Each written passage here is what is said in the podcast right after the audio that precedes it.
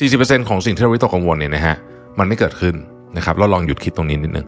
หลายอย่างที่เราวิตกกังวลในตอนนี้เนี่ยนะฮะมันเป็นเรื่องเกี่ยวกับอนาคตทั้งสิ้น อีก 30%คือการกังวลเกี่ยวกับอดีต ซึ่งเราทำอะไรไม่ได้แล้ว ความไม่ต้องกังวลเกี่ยวกับอดีตมันจะเป็นลักษณะของการมีความแบบว่นเวอร์นิดๆมันจะแบบว่าทำไมนะถ้าตอนนั้นฉันทำแบบนี้อะไรอย่างเงี้ยนึกออกไหมฮะเพราะฉะนั้นเรียกว่าเราใช้เวลาส่วนใหญ่ในชีวิตแล้วกัน คิดถึงอนาคตที่ยังมาไม่ถึง หรือย้อนกลับไปถึงอดีตที่มันทำอะไรไม่ได้แล้วอ่า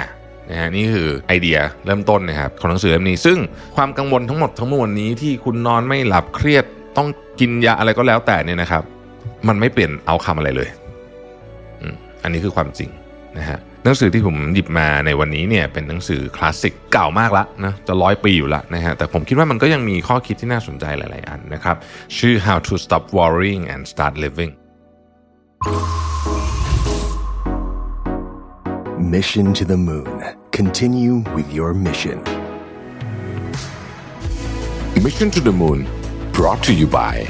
Number 24 ผู้ให้บริการ Shutterstock ในประเทศไทยแต่เพียงผู้เดียว ให้การใช้งานลิขสิทธิ์เป็นเรื่องง่าย ทุกการใช้งานสร้างสรรค์อย่างมั่นใจ ให้ Number 24 Shutterstock ตอบทุกการใช้งานคอนเทนต์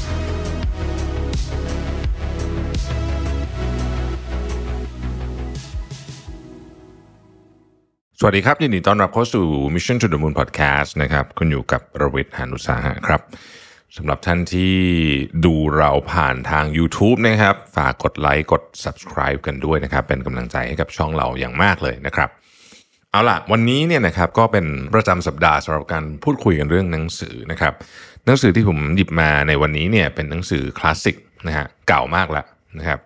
ชื่อ How to Stop Worrying and Start Living นะครับผู้เขียนก็เป็นนักเขียนคนดังนะครับ คุณเดลคานากีตีพิมพ์มาตั้งแต่ปี 1944 นะฮะแล้วก็ขายไปแล้วหลายสิบล้านเล่มนะครับ หัวใจหลักของหนังสือเล่มนี้เขาบอกว่าความเครียดความกังวลความอะไรพวกเนี้ยไอ้ไอ้ตระกูลเนี้ยนะครับ มันไม่มีประโยชน์อะไรในชีวิตนะครับ มันดึงพลังงานทำให้เราสุขภาพแย่ลงและที่สำคัญกว่านั้นก็คือว่ามันทำให้เราเนี่ย ไม่มีความสัมพันธ์ที่ดีกับบุคคลรอบข้างที่เราควรจะใช้เวลาด้วยนะครับ และท้ายที่สุดน่ะรวมกันแล้วเนี่ยนะครับ มันก็จะทำให้เราไม่ประสบความสำเร็จในสิ่งที่เราอยากได้ ผู้เขียนเนี่ยคุณเดลคานากี้ซึ่งหลายท่านก็คงจะรู้จักดีอยู่แล้วเนี่ยนะครับเขาเอาประสบการณ์ของเขาเนี่ยมาจากการพูดคุยกับผู้คนหลายพันคนนะครับแล้วก็เอามารวบรวมว่า เอ๊ะมันมีไหมมันมีสูตรไหมที่จะสามารถที่จะ จัดการกับความวิตกกังวลในชีวิตเรานะฮะหนังสือเล่มนี้เนี่ยพูดถึงประเด็นเรื่องว่าเราจะจัดการความวิตกกังวลยังไง การใช้ชีวิตอยู่กับปัจจุบันเป็นยังไง การจัดการกับนิสัยที่ไม่ดี รวมถึงทัศนคติอีกหลายอย่างนะครับ เกี่ยวกับเรื่องของว่าจะทำยังไงให้ชีวิตมีความสุขและสงบนะฮะก้อนแรกเนี่ยนะครับเขาก็จะพูดถึงว่าเราในฐานะมนุษย์ไม่ว่าจะ เกิดเป็นชนชาติใดยากดีมีจนอย่างไรนะฮะความวิตกกังวลเนี่ยนะครับมันเป็นเรื่องที่ทุกคนเป็นนะฮะแล้วมันก็ค่อนข้างจะแบบไม่มีประโยชน์ เหตุผลเพราะว่า 40%โดยประมาณนะคือตัวเลขนี้มันเป็นตัวเลขที่เขาเขียนขึ้นมานะแต่ว่า 40%ของสิ่งที่เราวิตกกังวลเนี่ยนะฮะมันไม่เกิดขึ้นนะครับเราลองหยุดคิดตรงนี้นิดนึงหลายอย่างที่เราวิตกกังวลในตอนนี้เนี่ยนะฮะมันเป็นเรื่องเกี่ยวกับอนาคตทั้งสิ้นนะครับ เราอาจจะไม่รู้ด้วยซ้ำว่าเราวิตกกังวลเรื่องอะไรอยู่นะฮะแต่มันอยู่ลึกๆ เช่นเรากังวลว่าแบบ ฉันจะพูดวันนี้จะ present งานได้ดีหรือเปล่าอะไรแบบนี้นะฮะแค่นี้หลาย ๆ อย่างรวมกันก็วิตกกังวลแล้วนะครับแล้วก็มันเป็นธรรมชาติของมนุษย์เลยนะที่จะเป็นแบบนั้นนะฮะอย่างวันก่อนเนี่ยนะฮะผมเล่าให้ฟังนะ คือวันก่อนมันมีวันหนึ่งที่ผมมีงานพูดสี่งาน maximum break ในนั้นนะสี่งานนะฮะในวันเดียวกัน แล้วก็วันนั้นเนี่ยประชุมเยอะมากด้วย ก็คือตั้งแต่8ปดโมงไม่ใช่สิเจ็ดโมงเช้าเนี่ยนะฮะระหว่างนั่งในรถเนี่ยผมประชุมแล้วก็ฮอปปิ้งไปตามงานต่างๆ พอไปถึงปุ๊บพูดเสร็จ พูดเสร็จประชุมต่ออะไรเงี้ยวันนั้นน่ะก็คืนก่อนนั้นก็รู้สึกแบบเฮ้ยมันจะไหวไหมวะเนี่ยอะไรคือแบบจะจะจะจะ perform ได้ดีอย่างที่เราคาดหวังตั้งแต่งาน ทุกงานตั้งแต่ประชุมและพูดเนี่ยจนกระทั่งจบงานคืนนะประมาณสี่ทุ่มเนี่ยนะฮะจะ perform ไหวไหมจะมีแรงพอหรือเปล่า ก็ปรากฏว่าก็ออกมาได้ดีนะฮะแต่แต่ว่าตอนก่อนนอนกังวลมากเลยนะฮะกังวลทำคือกังวลจริงจังกังวลมาหลายวันด้วยปรากฏว่าก็ไม่มีอะไรนะฮะนั่นคือ 40%ของอนาคต อีก 30%นะครับ โดยประมาณนะ คือการกังวลเกี่ยวกับอดีต ซึ่งเราทำอะไรไม่ได้แล้ว นะครับความไม่ต้องกังวลเกี่ยวกับอดีตมันจะเป็นลักษณะของการมีความแบบบ้วนเวอร์นิดๆต้องใช้คำนี้เลย เพราะว่ามันจะแบบว่าอืมทำไมนะถ้าตอนนั้นฉันทำแบบนี้อะไรอย่างเงี้ยนึกออกไหมฮะเพราะฉะนั้นเรียกว่าเราใช้เวลาส่วนใหญ่ในชีวิตแล้วกันนะครับ คิดถึงอนาคตที่ยังมาไม่ถึง หรือย้อนกลับไปถึงอดีตที่มันทำอะไรไม่ได้แล้ว อ่านะฮะนี่คือไอเดียเริ่มต้นนะครับ ของหนังสือเล่มนี้ซึ่ง เขาบอกว่ามันเสียเวลามากๆเลย มันเสียเวลาชีวิตมาก แล้วชีวิตคนเราเนี่ยมันเร็วมาก หนังสือไม่ได้เขียนแต่ผมจะจะจะจะบอกทุกคนว่า ช่วงนี้มีโอกาสได้เจอคนหนุ่มสาวอายุ 20 ต้นๆ อะไรเงี้ยเยอะนะครับ ผ่านหลากหลายแอคทิวิตี้ที่ผมช่วงนี้มีมีโอกาสได้ทำไปโคชชิ่งไปอะไรเงี้ยแล้วก็ผมคุยกับน้องเหล่านั้นนะแล้วเขาก็รู้สึกว่าคือผมก็ถามเขาตรงๆเลยนะเขาก็รู้สึกว่าแบบชีวิตของวัย40เนี่ยมันคือสำหรับเขาอะมันมองไม่เห็นหรือว่ามันจะมาถึงได้ยังไง นะครับซึ่งตอนผมอายุเท่านั้นผมก็เป็นแบบนี้เหมือนกัน แต่อยากจะบอกน้องๆนะครับ โดยเฉพาะที่ยังอยู่ในวัยเนี่ยยี่สิบต้นๆอะไรอย่างเงี้ยนะฮะว่ามันเร็วมากครับ มันเร็วมากวันหนึ่งคุณจะอายุเท่าผมอะวันเนี้ยสี่สิบห้าและตอนนี้ผมมองไปผมเห็น คุณพ่อคุณแม่ผมเนี่ยนะฮะท่านก็แปดสิบกว่า ผมก็เข้าใจละว่าอีกไม่นานนะคือเราคิดเราก็คิดว่าแบบโหมันคงอีก คือมันนานเอากว่าจะนั่นใช่ป่ะแต่ไม่อะไม่นาน เพราะฉะนั้นเวลามันมีจำกัดจะมากจริง ๆจำกัดกว่าที่เราคิดเยอะนะครับ ดังนั้นถ้าเราเสียเวลาตีตัวเลขแบบกลมๆนะ 40%คิดไปถึงเรื่องที่ยังมาไม่ถึง คิดแบบไม่ใช่คิดว่าจะวางแผนว่าจะทำยังไงนะ คิดแบบคิดแบบเครียดกังวลนะคือคิดคิดไปก็ทำอะไรไม่ได้ใช้คำนี้เนาะสามสิบเปอร์เซ็นคิดถึงเรื่องที่มันผ่านไปแล้วเนี่ยโอ้โห นี้เราก็เสียเวลาที่มีค่าของเรามากมายเนาะที่จะทำเรื่องที่ดีที่สุดในวันนี้ได้นะครับ ทีนี้เขาก็พูดต่อบอกว่าโอเค ความสำคัญมากๆนะฮะของเรื่องความกังวลคือคุณต้องวิเคราะห์ให้ออกว่า จริง ๆ แล้วเนี่ยความกังวลของคุณเนี่ยมันมาจากอะไรบ้างนะครับ ให้ตั้งคำถามเขามีเจ็ดหัวข้อนะอันที่หนึ่งคือให้ตั้งคำถามว่า อะไรคือสิ่งที่แย่ที่สุดที่มันจะเกิดขึ้นได้ในเรื่องนี้ อะไรคือสิ่งที่แย่ที่สุดที่มันจะเกิดขึ้นได้ในเรื่องนี้ที่คุณกำลังกังวลอยู่เนี่ยนะครับ บ่อยครั้ง หรืออาจจะเรียกว่าเกือบ 95%พอคุณคิดถึงสิ่งที่เราเรียกว่า worst case scenario ก็คือฉากทัดที่แย่ที่สุดของเรื่องนี้คุณพบว่าเออว่ะมันก็ไม่ได้โลกแตกขนาดนั้น และโอกาสเกิดขึ้นมันก็น้อย คุณก็จะคลายความกังวลเนาะไปลงนะครับ ข้อที่สองจำไว้ว่าความกังวลเนี่ยไม่มีความ productive อะไรอยู่ในนั้นเลยนะครับ เพราะฉะนั้นเนี่ยเวลาเรากังวลนะครับว่า มันมีอะไรติดอยู่ในใจ สิ่งที่คิดให้คิดถึงคำนี้ไว้ตลอด action คือคุณกังวลไปไม่มีประโยชน์แต่มันมี action อันนี้มีประโยชน์เพราะฉะนั้นลองคิดดูซิว่าในสถานการณ์นี้เราจะลงมือทำอะไรได้บ้างนะฮะข้อที่ 3 ครับ มนุษย์เราจำนวนมากมีความสามารถในการจินตนาการภาพแยกกว่าความจริงนะครับ และมีแนวโน้มสูงว่าคุณจะเป็นหนึ่งในนั้น เพราะว่าคนส่วนใหญ่เป็นแบบนั้นนะครับ ถ้าเราลองย้อนกลับไปในอดีต แล้วเราลองมาคิดถึงสิ่งที่คุณรู้สึกว่าคุณเป็นกังวลมาก ๆ แล้วก็แล้วก็เทียบตอนความคิดความกังวลของคุณกับของจริงที่มันเกิดขึ้นนะฮะแล้วลองไปดูว่าความกังวลนะกับของจริงที่มันเกิดขึ้นนะส่วนใหญ่เรากังวลมากเกินไปหรือเปล่านะครับ เช่นสมมตินะครับ เอาผมเอาเอาเรื่องที่ผมไม่ชอบที่สุดเลยแล้วกันนะแบบ สมมุติต้องไปร้องเพลง ผมเป็นคนร้องเพลงเพี้ยนร้องเพลงไม่ได้นะฮะ อะไรอย่างเงี้ย คือมันจะเครียดมากอะนะ ถ้าต้องไปรู้รู้ว่าจะต้องไปร้องเพลงเนี่ยนะฮะ แต่เอาเข้าจริงพอขึ้นไปร้องจริง ซึ่งมันก็เพี้ยนจริงนะฮะ มันก็เทินเอามาว่า เอาจริงมันก็ไม่ได้มีใครสนใจคุณขนาดนั้น เคยที่คุณกังวลไปทั้งหมดเนี่ย มันมันมันไม่ได้แย่ขนาดนั้น ส่วนใหญ่มันเป็นแบบนี้จริง ๆ นะครับ หรือหลาย ๆ ครั้งเวลาเจอเรื่องงานก็ได้นะครับ เจอเรื่องงาน โอ้โห มีเรื่องหนึ่งเข้ามาสมมตินะ ของส่งมาตกสเปค โอ้โห เรื่องใหญ่มากเลยนี่ โอ้โห ต้องทำอะไรเต็มไปหมดเลยเนี่ย ความกังวลนี่มันใหญ่มาก แล้วมันเกิดมันจะเกิดมวลอารมณ์ ถ้าเกิดสมมติเรานั่งทำงานอยู่หลายคนเนี่ยนะมันจะเกิดมวลอารมณ์ที่แบบเหมือนแบบสมมตินะ อยากหาคนผิดหรืออยากอะไรอย่างเงี้ย แต่แท้ที่จริงแล้วเนี่ย เรื่องพอมันเกิดขึ้นจริงแล้วนะฮะสิ่งที่เราทำก็คือเราแก้ปัญหาใช่ไหมพอแก้ปัญหาไปเสร็จเอ๊ะมันก็ไม่ได้แย่มากดีว่ามันก็มีทางออกส่วนใหญ่มันเป็นแบบนั้นนะครับ ข้อที่สี่คิดถึงค่าในเชิงสถิติ ความเป็นไปได้ที่เหตุการณ์ใดเหตุการณ์หนึ่งที่ร้ายมากๆ จะเกิดขึ้นเอาแบบ เอาเรื่องที่ทุกคนนึกนึกภาพออกแล้วกันขึ้นเครื่องบินนะครับ ถามว่าเวลาขึ้นเครื่องบินเนี่ย คนกลัวเครื่องบินตกไหมเอางี้ด้วยขึ้นเครื่องบินไปแล้วเจอหลุมอากาศโหดๆผมเคยเจอครั้งหนึ่งแบบโหดจริงนะฮะโหดแบบโคตรโหดโหดจริง ๆ โหดแบบสวดมนต์อะนะฮะแต่ว่าบางทีเนี่ยและและตอนนั้นคิดจริง ๆ นะ ว่าแบบ จะรอดไหมวะอย่างเงี้ย แต่ในความเป็นจริงถ้าเราไปดูสถิติครับโอกาสที่เครื่องบินจะเกิดอุบัติเหตุในยุคนี้นะ เอาว่าสิบปีหลังเนี่ยนะฮะเทียบกับระยะการเดินทาง หรือเทียบกับจำนวนไฟล์ที่บินเนี่ยมันน้อยมากครับ มันเป็นการเดินทางที่ปลอดภัยที่สุด เมื่อเราคิดแบบนั้นเราเข้าใจเฮ้ยเราประเมินเราอาจจะประเมินความเสี่ยงในการขึ้นเครื่องบินเนี่ยสูงเกินไปหมายถึงว่าเราคิดว่ามันมีโอกาสที่เกิดอุบัติเหตุเยอะเกินไปหรือเปล่านะครับ ข้อที่5นะครับ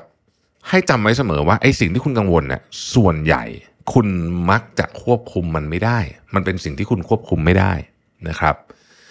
และถ้ามันเป็นสิ่งที่คุณควบคุมได้ คุณควรลงมือทำอะไรบางอย่างเลย ไม่ต้องกังวลทำเลย แต่ถ้ามันเป็นสิ่งที่คุณควบคุมไม่ได้ มันก็คือนั่นแหละ มันก็คือสิ่งที่ควบคุมไม่ได้นะฮะข้อที่ 6 ลองสำรวจชีวิตคุณจริง ๆสำรวจชีวิตคุณอย่างลึกซึ้งลองนั่งคุยกับตัวเองจริงว่า เอชีวิตคุณเนี่ย มันแย่แบบที่คุณรู้สึกตอนนี้หรือเปล่า คือคุณภาพชีวิตของคุณตอนนี้นะ เอางี้คิดอย่างนี้นะ มันแย่เท่าความรู้สึกคุณหรือเปล่า ถ้าเกิดว่าคุณกำลังกังวลอยู่ ถ้าไม่แปลว่าคุณกำลังกังวลมากเกินไปนะครับ แล้วข้อสุดท้าย ความกังวลทั้งหมดทั้งมวลนี้ที่คุณนอนไม่หลับเครียด ต้องกินยาอะไรก็แล้วแต่เนี่ยนะครับ มันไม่เปลี่ยนเอาคำอะไรเลยอันนี้คือความจริงนะฮะ แต่ทั้งนี้ทั้งนั้นก็ไม่ใช่ว่ามันจะทำได้ง่ายๆนะครับ ผมเองก็เป็นคนหนึ่งที่ ต่อสู้กับเรื่องของความเครียดต่อสู้กับเรื่องนี้อยู่ตลอดเวลาอยู่แล้วแต่ประเด็นในหนังสือที่เขาพยายามจะพูดก็คือว่าอะลองคิดจริงๆสิว่ามันมีประโยชน์อะไรบ้างที่กำลังเครียดอยู่เนี่ยนะฮะถ้าไม่มีแล้วเรามีทางเลือกอื่นไหมนะครับเขาก็บอกว่าวิธีการที่จะพามานี่มันอีกพาร์ทหนึ่งนะพามาซึ่งทัศนคติของการมีชีวิตที่สงบสุข สงบสุขนะฮะสงบสุข สงบสุขอาจจะไม่ได้แบบ สุขแบบเหมือนได้กินขนมอร่อยอร่อยไม่ใช่แบบนั้น แต่สงบสุขมันคือ peaceful อะเนาะมันเป็นความรู้สึกอีกแบบหนึ่งนะครับ โอเคทำยังไงคุณถึงจะมีชีวิตที่สงบสุขมากขึ้นได้นะฮะข้อที่หนึ่งสองเรื่องที่คุณไม่ควรจะกังวลเลยคือหนึ่งเรื่องที่คุณควบคุมไม่ได้สองอดีตนะฮะเพราะทำอะไรไม่ได้ โฟกัสกับตอนนี้พอนะครับ ข้อที่สองคือ หยุดพยายามทำอะไรหลาย ๆ อย่างพร้อม ๆ กัน สมองของมนุษย์โดยเฉพาะสมองส่วนที่เรียกว่า executive function สมองส่วนหน้าเนี่ยนะครับไม่ได้ถูกออกแบบมา ให้ทำอะไรหลาย ๆ อย่างพร้อม ๆ กัน ดังนั้น จัดความสำคัญของชีวิตของคุณ อะไรต้องทำอะไรยังไม่ต้องทำนะครับ แล้วใช้พลังงานทั้งหมดที่คุณมีไปจัดการเรื่องสำคัญซะใช้โฟกัสทั้งหมดที่คุณมีไปจัดการเรื่องสำคัญซะพูดง่ายๆคืออย่า multitask นะฮะข้อที่ 3 เมื่อความผิดพลาดเกิดขึ้นและมันจะเกิดขึ้นนะครับ ไม่ต้องไปฟูมไฟล์กับเรื่องความผิดพลาดมาก ให้คิดซิว่า เอ๊ะเรื่องเนี้ยที่เพิ่งเกิดขึ้นเนี่ย มันสอนอะไรเราได้บ้าง เราได้บทเรียนอะไรจากเรื่องนี้บ้าง หรือบางครั้งไม่มีประโยชน์ด้วยซ้ำเนี่ยนะเราได้ประโยชน์อะไรจากเรื่องนี้บ้างนะครับ ข้อที่4นะครับ organize your day ผมชอบมากเลยเนี่ยเขาบอกว่าคนส่วนใหญ่เนี่ย มีอุปกรณ์เยอะมากใช่ไหมในการจัดการโดยเฉพาะยุคนี้นะหนังสือตอนเขียนหนังสือเล่มนั้นอาจจะไม่เยอะเท่านี้ทุกวันนี้เรามีโอ้เยอะไปหมดเลยนะครับในมือถือในคอมในอะไรเนี่ย แต่ว่าคนส่วนใหญ่เนี่ยไม่ได้ organize วันของตัวเองดีพอ การ organize วันของตัวเองดีพอคือ 1. คุณต้องรู้ว่าเรื่องสำคัญวันนี้มีอะไรบ้างนะครับถามตัวเองเลยว่าคุณรู้ไหมวันนี้เรื่องสำคัญมีอะไรบ้างที่คุณต้องทำให้เสร็จ 2. กลับไปดูข้อหนึ่งใหม่ว่ามันสำคัญจริงเปล่านะครับสามและคุณจะหาเวลายังไงในการทำเรื่องสำคัญเหล่านั้น ให้ได้คุณภาพสูงสุดนะครับ 4. ในวันวันนี้ที่กำลังจะเกิดขึ้นและผ่านไปในอีก 24 ชั่วโมงข้างหน้านี้เนี่ยคุณได้ทำอะไรที่มันเป็น value ที่คุณยึดถือหรือเปล่า เช่นนะครับ คุณเชื่อว่าคุณอยากจะเรียนรู้เรื่องใหม่ทุกวัน คุณอยากจะช่วยเหลือผู้อื่นทุกวันอะไรแบบนี้คุณได้ทำหรือเปล่า นี่คือการ organize วันนะที่ดี ข้อที่5นะฮะเวลาเรามองเรื่องอะไรก็ตามเนี่ยนะฮะลองมองมันแบบ บนพื้นฐานของความเป็นจริง วิเคราะห์ความเป็นไปได้ เหมือนเวลาเราวิเคราะห์เคสธุรกิจนะครับเราอาจจะมี scenario เยอะแยะไปหมดเลย แต่เราต้องถามตัวเองจริงว่า แต่ละ scenario ที่มันจะกำลังจะเกิดขึ้นเนี่ยอะไรเป็นไปได้มากที่สุดนะฮะคือคิด worst case ไว้ดีนะครับ แต่อย่าไปอยู่ตรงนั้นตลอด เพราะอยู่ตรงนั้นตลอดสิ่งที่มันเกิดขึ้นคือคุณคุณจะเกิดความกลัว ความวิตกกังวลความสติแตก paranoid ต่างๆนานานะข้อที่6นะครับ การวิพากษ์วิจารณ์ตัวเองเป็นสิ่งที่ดี แต่ว่าอย่าทำให้มันโอเวอร์เกินไป เพราะว่ามันจะเป็นอีกจุดในการสร้างความวิตกกังวลนะครับ ให้เข้าใจว่าเราก็เหมือนกับคนอื่นบนโลกใบนี้ ผิดได้ล้มได้ต่างๆ นานานะครับ ในขณะเดียวกันก็ต้องใช้คำว่าผมชอบใช้คำนี้ self audit ให้ได้ ว่าณเวลาขนาดนี้คุณมองไม่ต้องไม่ต้องไปถามใครอะมองตัวเองให้ออกว่า อะไรคือสิ่งที่ดีที่เราทำแล้วดี อะไรคือสิ่งที่ไม่ดีนะครับ ที่ควรหยุดทำ อะไรคือสิ่งที่ดีทำทำอยู่แล้วแล้วทำต่อไปหรือมันมีอะไรไหมที่เราควรจะทำเพิ่มในตอนนี้นะ self audit นะครับ ข้อสุดท้ายครับ และข้อนี้เป็นข้อที่ผมยืนยันจริงว่า ถ้าทำไปเรื่อยๆนะคุณจะเห็นผลมันเยอะมาก ทุกๆวันเขียนก็ได้นะครับ สักสามข้อขอบคุณนะเรื่องที่เกิดขึ้นในวันนี้ ซึ่งถ้าเราไม่ไม่มีกิจวัตรนี้อยู่นะ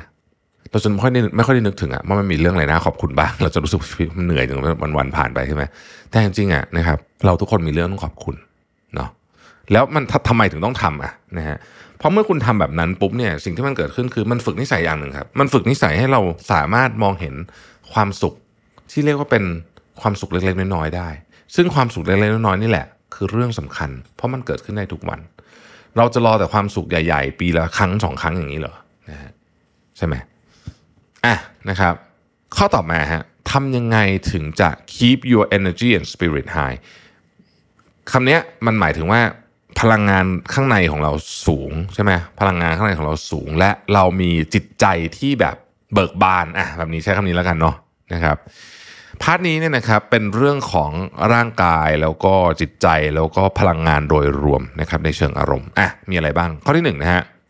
การนอนครับ นี่เป็นหนังสือจะร้อยปีแล้วนะก็ยังพูดเรื่องนี้อยู่ ผ่านมาร้อยปียังพูดเรื่องนี้อยู่นะครับ ต้องนอนให้พอสำคัญที่สุดเป็นจุดเริ่มต้นที่ดีนะครับ ข้อที่2นะครับ กินอาหารสมัยร้อยกว่าปีที่แล้วอาจจะไม่ได้มี concept ของอาหารสุขภาพแบบทุกวันนี้ แต่เขาเขียนมาให้กินให้น้อยฮะ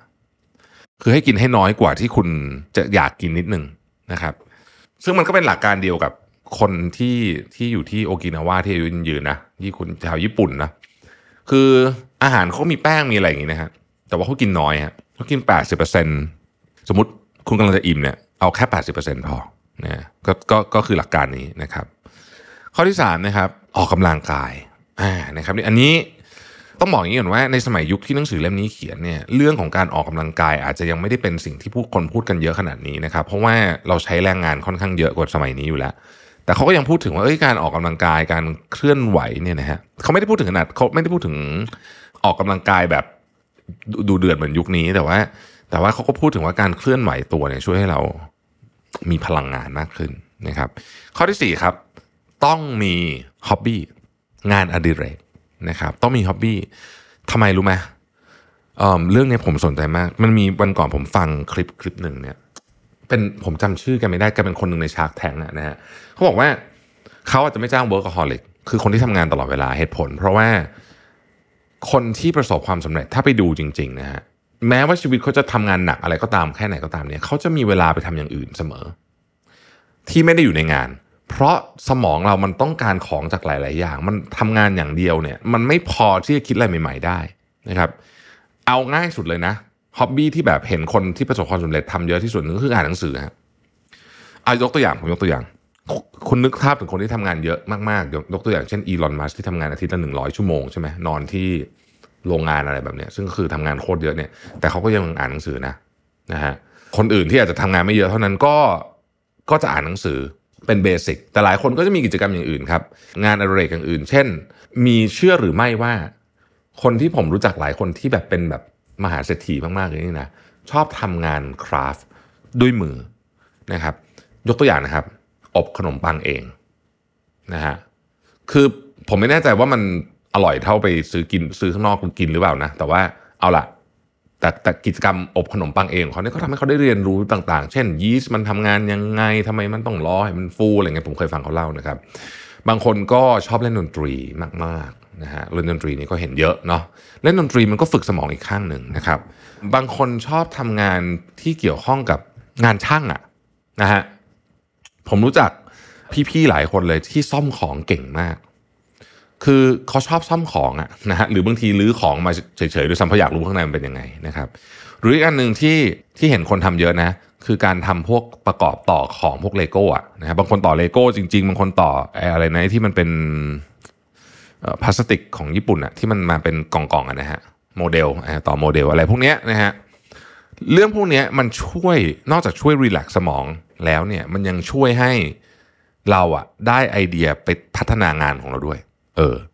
นะฮะมันจะต้องมีสองข้าง balance กันนะครับ ข้อที่ 5 ครับ ฝึกในการทำให้อารมณ์เนี่ยกลับมาอยู่ในที่ที่มันควรจะอยู่ จริง ๆ ในหนังสือเล่มนี้เขาพูดถึงเรื่องการฝึกหายใจการฝึกอะไร คือแต่จริงมันคือการนั่งสมาธินั่นแหละนะครับ ข้อสุดท้ายนะฮะ พยายามมองชีวิตในเชิงของ perspective ของชีวิตอะว่าในชีวิตเราอะมันมีเรื่องที่ดีกับเรื่องที่ไม่ดีนะครับอย่าไปโฟกัสแต่เรื่องที่ไม่ดี สมองของมนุษย์มีแนวโน้มที่จะไปโฟกัส แต่เฉพาะเรื่องที่ไม่ดี ซึ่งเป็นเรื่องที่น่าเสียดายเพราะในชีวิตเรามีเรื่องที่ดีอีกมากมายนะฮะพาร์ตต่อไปเนี่ยเขาพูดถึงว่าในสถานการณ์ที่มันตึงเครียด หรือทำให้เราโมโห หรือทำให้เราอะไรแบบเนี้ยนะครับ เราจะทำยังไง ข้อที่หนึ่งเขาบอกว่า ให้หยุด หยุดแล้วคิดก่อน ก่อนจะพูดหรือทำอะไรออกไปในด้วยอารมณ์โกรธ ซึ่งเป็นจุดที่คนพลาดมากที่สุดนะขีดเส้นใต้เลย เป็นจุดที่คนพลาดมากที่สุดคือการ act หรือ speak นะตอนที่อารมณ์โกรธนะครับพูดหรือทำตอนที่อารมณ์โกรธหยุดคิดก่อนหยุดหยุดหยุดแป๊บหนึ่งนะครับที่เขาบอกให้หายใจเข้าลึกๆ นับ1นถึงสิบอันนี้แหละนะฮะฝึกทำแบบนี้นะครับ แล้วคุณจะพบว่าสิ่งที่คุณคิดว่าจะทำหรือพูดอะมันเป็นไอเดียที่แย่มากๆนะหยุดคิดแป๊บนึงก่อนนะฮะพอคุณทำแบบนี้สักสามไม่ใช่ทำบ่อยๆเนี่ยนะฮะคุณจะเริ่มพบว่า เออว่ามันแย่จริง คือถ้าเกิดเราพอเราหยุดคิดปุ๊บใช่ไหมว่าเราจะพูดอะไรแต่เราหยุดเราจะไม่พูดออกไปเนี่ย แล้วเราหยุดไปสักพักหนึ่งอะเรารู้สึกว่าโอ้โหไอสิ่งที่เราจะพูดเนี่ยหนึ่งมันมีความจำเป็นเลยสองมันแบบ มาจากอารมณ์หลีดล้วนๆนะฮะไม่พูดดีกว่า เยอะเลย แต่ถ้าพูดไปแล้วมันแก้ไม่ได้แล้วไงเอามันหลุดจากปากไปแล้วมันก็จบละมันคำพูดเป็นนายเราแล้วหลังจากนั้นใช่ไหมครับเพราะนั้นฝึกตัวเองให้ได้นะครับ ข้อที่สองผมชอบอันนี้มาก ถามตัวเองว่าในสถานการณ์ที่คุณกำลังโกรธสุด ๆ ตอนเนี้ยนะครับ สมมติใครทำอะไรคุณที่ทำให้คุณโกรธมากตอนเนี้ยนะฮะอาจจะมีแบบแชทด่ากันในห้องในที่ทำงานอะไรเงี้ยเนาะมีบ่อยเหมือนกันสมมตินะถามว่าสถานการณ์เนี้ยมันแมทเทอร์ไหมถ้าผ่านไปปีหนึ่งหรือสองปีต่อจากนี้ แล้วการที่เราทำแบบลบอะนะคือด่าเขากลับหรืออะไรอย่างเงี้ย มันช่วยไหมกับสถานการณ์นี้ อะนะครับสามนะฮะพยายามมองจากมุมมองของคนอื่น คือใส่เอมพัตตีเยอะๆนะครับอ่าถ้าใช้ศัพท์ยุคนี้คือใส่เอมพัตตีเยอะๆในหนังสือเขาเขียนบอกว่า เชื่อไหมว่าคนส่วนใหญ่อะมีพื้นฐานจิตใจที่ค่อนข้างดี อืมไอ้ไอ้พวกไม่ดีก็มี แต่ว่าคนส่วนใหญ่มีพื้นฐานจิตใจที่ค่อนข้างดีนะฮะข้อที่สี่เขาบอกว่าจำไว้เสมอว่าไม่เคยมีความโมโหโทโสโกรธาอะไรที่แก้ปัญหาได้ คนที่ใจเย็นคิดทะลุ เท่านั้นจะคือผู้ได้เปรียบพูดง่ายๆคือคนที่โมโหเนี่ยก็คือนั่นแหละ มันทำให้คนเราเสียเปรียบอะใช้คำนี้นะครับ อีกเรื่องหนึ่งเวลาคุณมีปัญหาอย่าไปนั่งแงะปัญหาคนเดียว ถ้าเกิดคุณรู้สึกว่าปัญหามันซับซ้อนเกินไป ให้พูดคุยกับคนที่เราไว้ใจ โดยเฉพาะเพื่อนที่เรารู้สึกว่าเขามีมุมมองที่ดีกับชีวิตต่างๆ พวกนี้ให้ไปพูดคุยกับเขาเพราะว่าคุณจะได้พบว่า เออ พอเราได้มุมมองจากคนที่เราเชื่อใจไว้ใจเนี่ยนะครับ มันสามารถนำไปต่อยอดเป็นเรื่องราวที่ที่เราคิดไม่ออกได้ในเชิงของปัญหานั้น หรือเรามองเห็นปัญหาจากมุมเดียวนะครับ เราก็จะเห็นมุมอื่นด้วย ข้อที่หกครับ เรื่องนี้แม้จะเป็นเรื่องที่ทุกคนรู้อยู่แล้ว แต่หลายคนไม่ค่อยทำคือพยายามถ้าคุณรู้สึกแบบอารมณ์ไม่ดีมากๆ พยายาม distract ตัวเองด้วยอะไรบางอย่างนะครับ เช่น ง่ายสุดเร็วสุดคือดู romcom romantic comedy ซีรีส์อย่างเงี้ยนะฮะ คือมันไม่มีอะไรหรอกนะ แต่ว่ามันก็ช่วยให้เหมือนแบบ distract เราไปแป๊บหนึ่งอะทำให้เหมือนอารมณ์โกรธมันมันเบาลงไปหน่อยนะครับ อย่างผมก็จะมีซีรีส์ อันหนึ่งที่ผมชอบดูมากคือ The Big Bang Theory นะ ผมชอบมากซีรีส์นี้นะฮะเวลาดูแล้วก็จะรู้สึกแบบเออเออลืมลืมปัญหาไปนิดนึงเลยเดี๋ยวค่อยมาว่ากันใหม่นะครับอะนะฮะนี่เขาพูดถึงเรื่องจัดการความสถานการณ์การโกรธยังไงนะครับ part ที่6นะฮะทำยังไงเราจะสร้างความสุขได้นะฮะสร้างความสุขได้ยังไงนะครับ อันที่หนึ่งครับ นึกถึงจินตนาการจินตนาการว่าภาพของความสุขของคุณมันคืออะไรนะครับนะข้อที่สองครับถามว่าสิ่งที่คุณกำลังทำอยู่วันนี้ มันพาคุณไปทิศทางนั้นป่ะหรือว่ามันพาคุณถอยหลังอยู่นะครับสามนะฮะอย่าทำลายความสุขณปัจจุบัน โดยคิดว่า เอ๊ะมันน่าจะมีนี่ที่ฉันทำได้อีกกว่านี้หรือเปล่า หรือทำไมฉันไม่ไปอีกงานหนึ่งหน้าอะไรเงี้ยถ้าคุณตัดสินใจมาทำอะไรสักอย่างหนึ่งแล้ว สมมติคุณนั่งกินข้าวอยู่ตรงนี้นะฮะทำมือที่คุณกินอยู่ตอนนั้นน่ะให้ดีที่สุดนะครับ ไม่ว่าคุณจะอยู่กับใครก็ตามคุณตัดสินใจมาแล้วอะนะฮะนี่ คนสำคัญที่สุดตอนนี้ไม่ใช่ใครทั้งนั้นนะคือคนที่อยู่หน้าคุณตอนนี้นะครับ ข้อที่สี่นะครับ พยายามนะ ที่จะวิ่งหรือแข่งอยู่ในเส้นทางของตัวเองแปลว่าอย่าไปเปรียบเทียบกับคนอื่น ซึ่งเราพูดไปเรื่องนี้บ่อยแล้วนะครับ ข้อที่ 5 อย่าไปวนเวิร์กกับอดีตเยอะนะฮะข้อที่6นะครับ อย่าใช้ชีวิตโดยคิดถึงแต่เรื่องความเศร้าหมอง คิดถึงแต่ความยากในชีวิต ชีวิตทุกคนมันมีเรื่องเศร้าทั้งนั้น บางคนเยอะกว่าบางคนแน่นอนอยู่แล้วนะครับ แต่ในในเรื่องที่เศร้าที่สุดเนี่ย มันก็ยังมีเหตุผลที่ทำให้เราอยากมีชีวิตอยู่อยู่ดีนะครับ ข้อ 7 ผมชอบมากเลย หยุดสร้าง imaginary problems นะครับคือเหมือนกับอย่าสร้างปัญหาขึ้นมาเองนะเพราะว่าหลายคนเนี่ยชอบทำแบบนี้นะ คือชีวิตไม่ได้มีปัญหาอะไรนะฮะแล้วก็แล้วก็สร้างเหมือนกับเขาใช้คำว่า manufacturing imaginary troubles นะครับ คือเหมือนกับอยู่ดีก็ ผลิตปัญหาขึ้นมาเองเลยนะฮะคือมันไม่มีปัญหาก็จะทำให้มีปัญหานะฮะหลายคนบอกเฮ้ยไม่มีคนแบบนี้จริงเหรอจริงนะฮะแล้วผมเจอบ่อยด้วย คือไม่ไม่มีปัญหาอะไร อย่าทำให้มีปัญหานะครับอย่าทำชีวิตให้มีปัญหา เพราะบางคนเนี่ยรู้สึกว่าพอไม่มีปัญหาปุ๊บเฮ้ยต้องสร้างปัญหาหน่อยวะเหมือนไม่งั้นมันเหมือนไม่มีอะไรทำนะฮะมีแบบมีคนแบบนี้อยู่จริงๆนะ อ่านะครับ ข้อต่อมาเขาบอกว่า คุณจะแก้นิสัยที่ไม่ดียังไง ก่อนที่นิสัยนั้นมันจะทำร้ายคุณไปมากกว่านี้นะครับ ทุกคนมีนิสัยที่ไม่ดีอยู่เสมอนะครับ บางอย่างก็เป็นอะไรที่พอรับได้บางอย่างก็ค่อนข้างรุนแรงทีเดียวนะครับ นิสัยที่ไม่ดีเราจะแก้ไขยังไงได้บ้างนะครับ นิสัยที่ไม่ดีในหัวข้อนี้ที่เราจะพูดถึงเนี่ยก็คือนิสัยการวอรี่เยอะจนเกินไปนะฮะผมพูดรวมๆเลยแล้วกันว่า สิ่งที่คุณต้องฝึก นอกจากเมื่อกี้ที่เราพูดมาทั้งหมดแล้วเนี่ยนะฮะคือการฝึกอยู่กับปัจจุบัน ซึ่งก็คือนั่นแหละ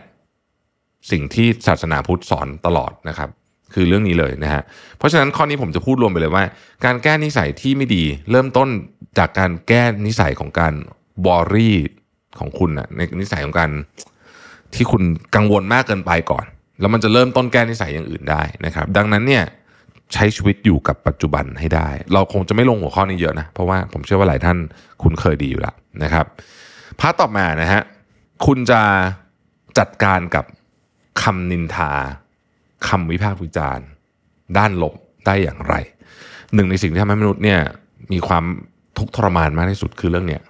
นะฮะถูกนินทาถูกวิจารณ์นะฮะก็มีเจ็ดแปดข้อ ข้อแรกหนึ่ง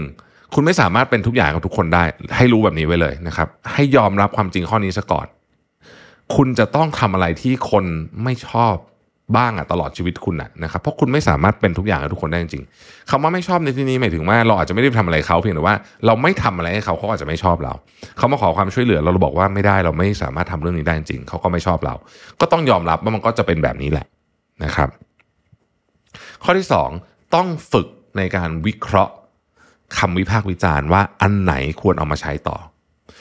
อันนี้คือฟีดแบ็ที่ดี อันไหนเป็นแบบ แค่คำด่าแล้วก็เป็นเหมือนแบบด่าสาดเสียเทเสียโดยเฉพาะยุคนี้มันด่ากันง่ายเนี่ยนะฮะพวกนั้นก็โยนทิ้งไปซะนะครับ ข้อที่สามครับ ให้คิดว่าหลาย ๆ ครั้งเนี่ยเวลาคุณโดนคำวิพากษ์วิจารณ์หนักๆเนี่ยนะครับมันมาจากลึกๆคนที่วิพากษ์วิจารณ์คุณ ถ้ามันไม่แฟร์และไม่สมเหตุสมผลนะ เช่นแบบด่าแรงเกินไปใช้คำศัพท์หยาบคายอะไรเงี้ยหลายครั้งมันเชื่อไหมมันมาจากความอิจฉาของเขาเอง มันมาจากความไม่รู้สึก secure พอของเขาเองนะฮะ แล้วก็มันก็เลยกลายมาเป็นคำวิพากษ์วิจารณ์แบบนี้นะครับ ซึ่งให้รู้ไว้ว่าเวลาคุณเจอแบบนี้เยอะๆนะครับ บางทีเนี่ยมันอาจจะเป็นตัววัดอันหนึ่งนะ ที่จะบอกได้ว่าคุณกำลังประสบความสำเร็จเยอะแล้วนะฮะเพราะว่าคนที่ประสบความสำเร็จทุกคนขอใช้คำว่าทุกคนเลยนะ จะโดนวิพากษ์วิจารณ์อย่างเงี้ยเสียหายเสมอลองไปดูได้นะฮะ ข้อที่สี่ครับ ถ้าเกิดคุณเจอคำวิพากษ์วิจารณ์ที่มันรู้สึกทำร้ายจิตใจมากเนี่ยนะครับ อย่าไปสนใจมันมากนะครับเพราะว่าให้เข้าใจว่าเนี่ยมันคือธรรมชาติของมนุษย์จริง ๆ ธรรมชาติของมนุษย์จริง ๆนะครับ ข้อที่ 5 การเพิ่มความมั่นใจ หรือการลดน้ำหนักของสิ่งที่คุณรู้สึกว่ามันเป็นคำวิพากษ์วิจารณ์ต่างๆนานาเสียหายต่างๆเนี่ยนะครับ การเพิ่มความมั่นใจที่ดีที่สุดคือการเพิ่ม skill ของคุณฮะเมื่อไหร่ skill คุณมันดีขึ้นเรื่อยๆเนี่ยคุณจะรู้เลยว่าเฮ้ยอันเนี้ยมันแบบ มันเป๊ะขึ้นเป๊ะขึ้นเป๊ะขึ้นอะนะมันแบบมันไม่ไม่ใช่ว่าคุณไม่พัฒนานะคือหมายถึงว่าคุณก็ต้องพัฒนาไปเรื่อยๆ แต่คุณจะรู้ด้วยตัวเองเลยว่า เฮ้ยตอนเนี้ยฝีมือเราเนี่ยมันเริ่มดีขึ้นเรื่อยๆแล้ว Impact ของไอ้พวกที่มันมาด่าเราที่มันมาแซะเรามันจะเริ่มน้อยลงนะครับ ข้อที่ 6 ให้พยายามที่จะหาความรับผิดชอบใหม่ ๆ นะครับทำไม เพราะว่า เวลาคุณ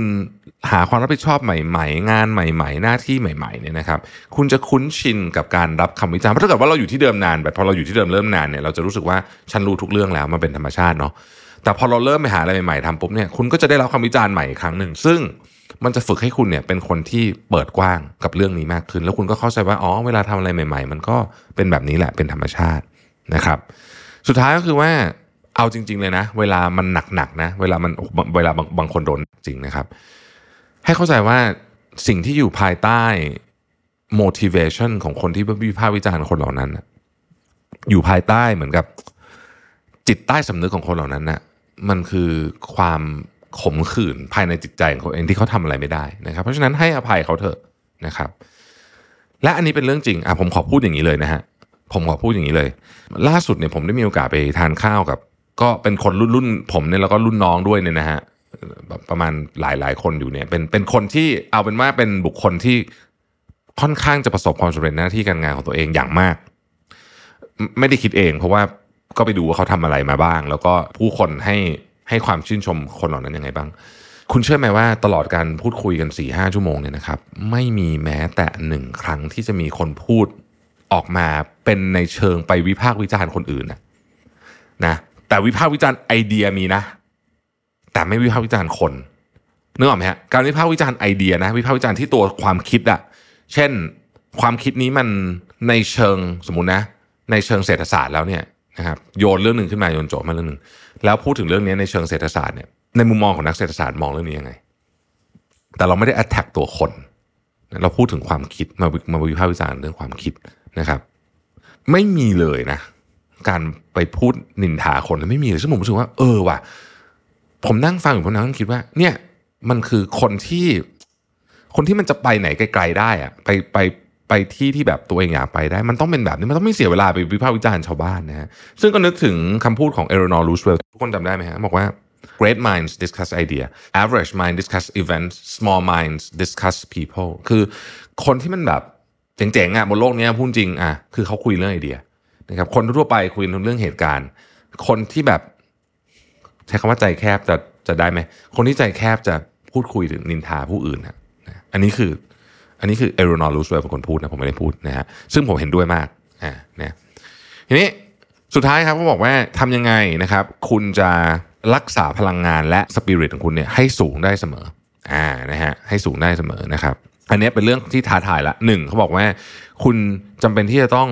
มีกิจกรรมที่คุณทำแล้วรู้สึกว่ายากทุกวัน ยากนิดหนึ่งยากนิดหนึ่งไม่ต้องเยอะนะฮะเอายากนิดหนึ่งอะไรก็ได้ เพราะว่าอันเนี้ยมันจะทำให้สมองเราเหมือนแบบพยายามจะดันไปต่อนะครับสองครับเดินเยอะๆเวลาเดินเราจะได้คิดอะไรมากเยอะมากขึ้นนะครับถ้ากิจกรรมไหนที่คุณสามารถทำไปแล้วเดินไปด้วยได้ ขอให้เดินนะฮะ